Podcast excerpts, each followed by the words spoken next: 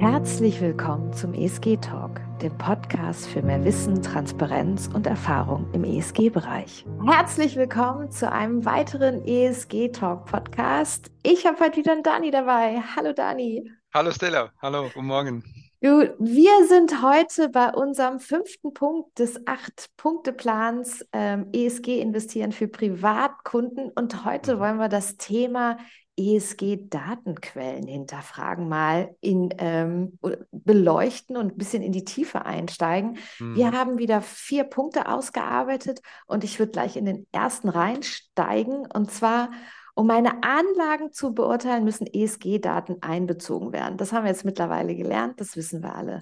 So, das heißt, mit welchen ESG-Datenquellen wird eigentlich gearbeitet? Ja, also gibt es, das hatten wir im letzten Talk schon erwähnt, gibt es ein internes Research, gibt es externe Datenbanken, eine oder mehrere. Manchmal ist es auch so, es gibt ja mittlerweile bestimmt 10 ESG-Datenbanken am Markt, Korrekt. Die man anzapfen kann mit verschiedenen Informationen und verschiedenen Tiefen. Vieles wird auch immer noch geschätzt, aber wie wird damit umgegangen? Gibt es verschiedene Datenbanken, beruht man sich nur auf eine? Ja, das ist meistens bei den Banken, Vermögensverwalter auch eine Frage der Kapazität und auch der Ressourcen, vielfach auch der finanziellen Ressourcen. Genau. Also Datenbanken in Sachen ESG zu kaufen, das ist unglaublich teuer. Also das kostet so viel Geld, man kann sich eigentlich mehr als eine Datenbank fast nicht leisten. Außer ich bin jetzt vielleicht eine Großbank oder ein Riesenunternehmen. Aber ich sage jetzt mal mittlere, kleinere Institute, die müssen sich auf einen Datenbankprovider einigen, dann dort diese externen Daten beziehen. Und was man natürlich immer machen kann, ist, dass man noch intern gewisse qualitativen Punkte, die man vielleicht selber als besonders wichtig erachtet, noch dazufügt und dann zu einem internen, ich sage jetzt mal, Rating kommt. Aber das ist schon, also das ist halt schon sehr, sehr, ja, ich sage jetzt mal, aufwendig, das zu machen. Und ESG-Datenquellen sind immer noch wirklich sehr, sehr teuer. Aber man muss sie auch haben. Also internes Research ist nicht möglich. Also man kann nicht alleine als Vermögensverwalter ESG-Daten von Tausenden von Unternehmungen analysieren. Das geht einfach nicht. Das ist kapazitätsmäßig gar nicht möglich. Ja, also dann müsste man sich im Prinzip auf ein Portfolio schon fixieren und sagen, das sind jetzt 50 Unternehmen, die analysieren wir ESG-technisch. Was aber auch limitierend ist, ja? Genau, das ist dann sehr limitierend. Das ist dann von der Diversifikation, auch von internationalen Kunden oder von Kunden, die halt verschiedene Risikoprofile haben, gar nicht mehr, also gar nicht möglich. Man muss schon sich viel breiter aufstellen, besonders wenn du zum Beispiel auch noch an andere Märkte denkst, oder?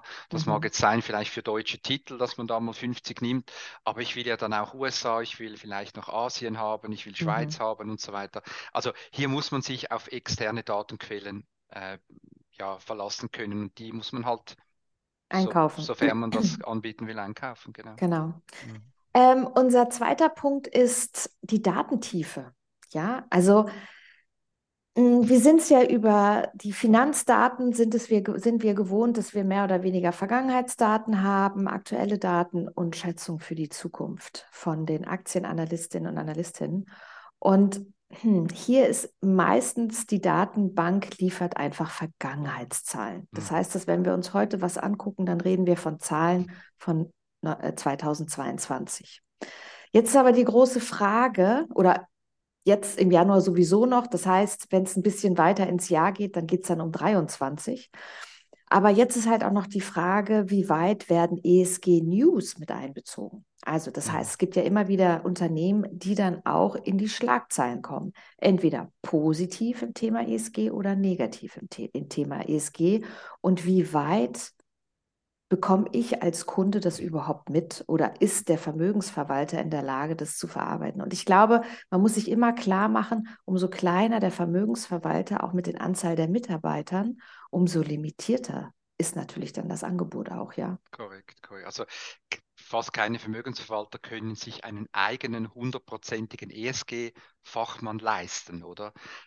Das ist einfach, weil es einfach sehr, sehr teuer ist. Es wird dann so sein, dass man sich auf die ESG-externen Daten verlässt. Und dort ist es halt auch so, wenn aktuell jetzt was aufpoppt oder wenn irgendeine Unternehmung jetzt, ich sage jetzt mal, was ganz Schlimmes gemacht hat, dann wird dieser Analyst, der diese ESG-Unternehmung ratet, wird dann seinen Bericht machen, wird das Unternehmen neu raten und wird dann so in die Datenbank reingespiesen.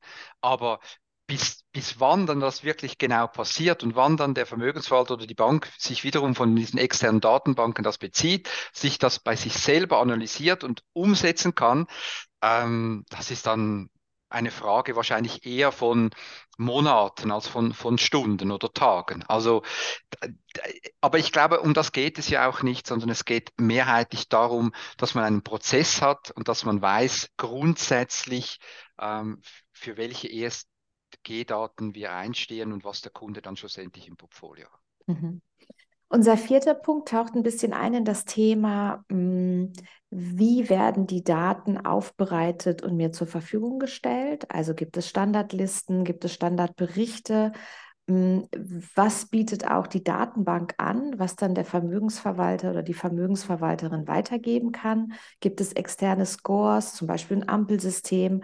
Es gibt zum Teil auch die Temperaturmessung eines Portfolios in Bezug auf Global Warming oder andere Indikationen, um zu beurteilen, wie das Vermögen und das Portfolio im Moment ESG-technisch aufgestellt ist.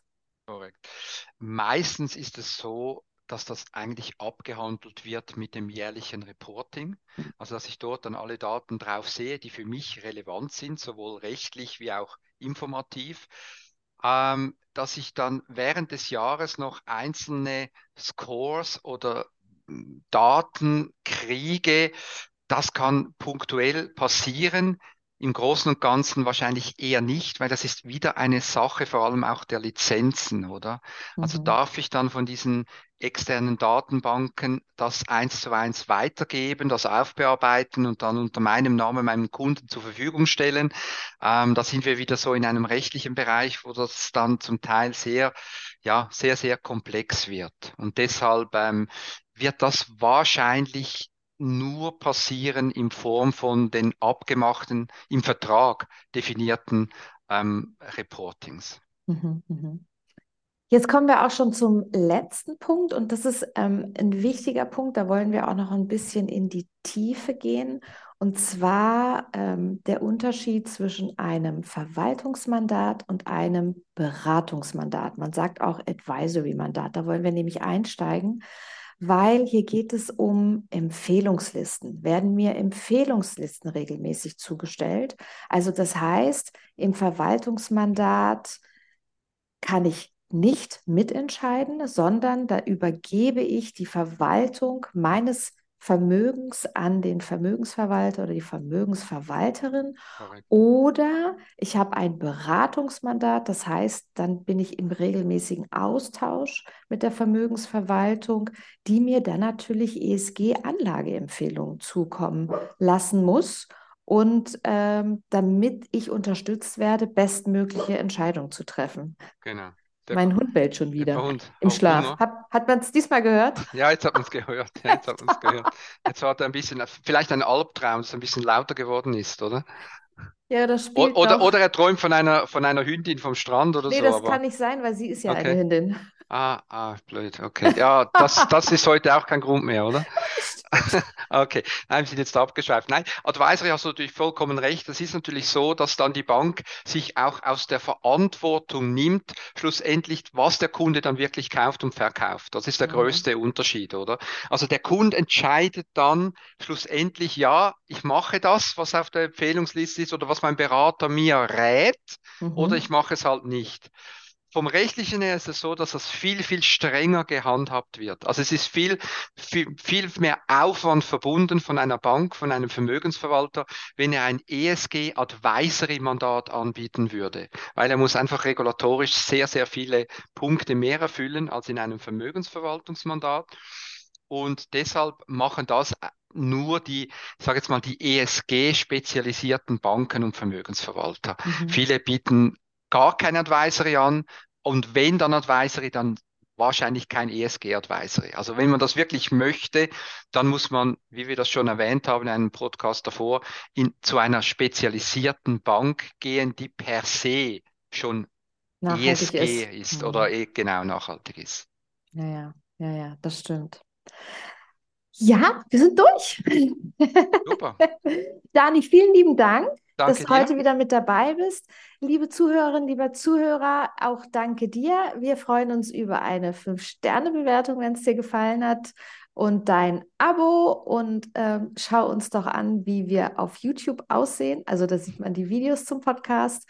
Und hast du ein spannendes Thema, was unbedingt in unserem Podcast soll, ja, dann kontaktiere uns und dann darf ich dich als meinen Gesprächspartner oder meine Gesprächspartnerin begrüßen. Bis dahin, alles Gute, Dani. Wir sehen uns dann in der nächsten Woche wieder. Dann geht es um unseren Punkt 6, 7 und 8. Genau, die restlichen 3, die wir noch haben. Perfekt. Genau, super. Alles klar. Danke vielmals, Stella. Tschüss. Ciao. Herzlichen Dank, dass du wieder oder zum ersten Mal beim ESG-Talk-Podcast warst.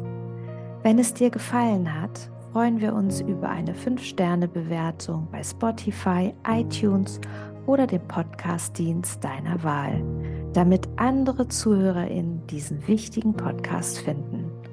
Unsere große Vision ist es, dass ESG-Investitionen für alle selbstverständlich sind.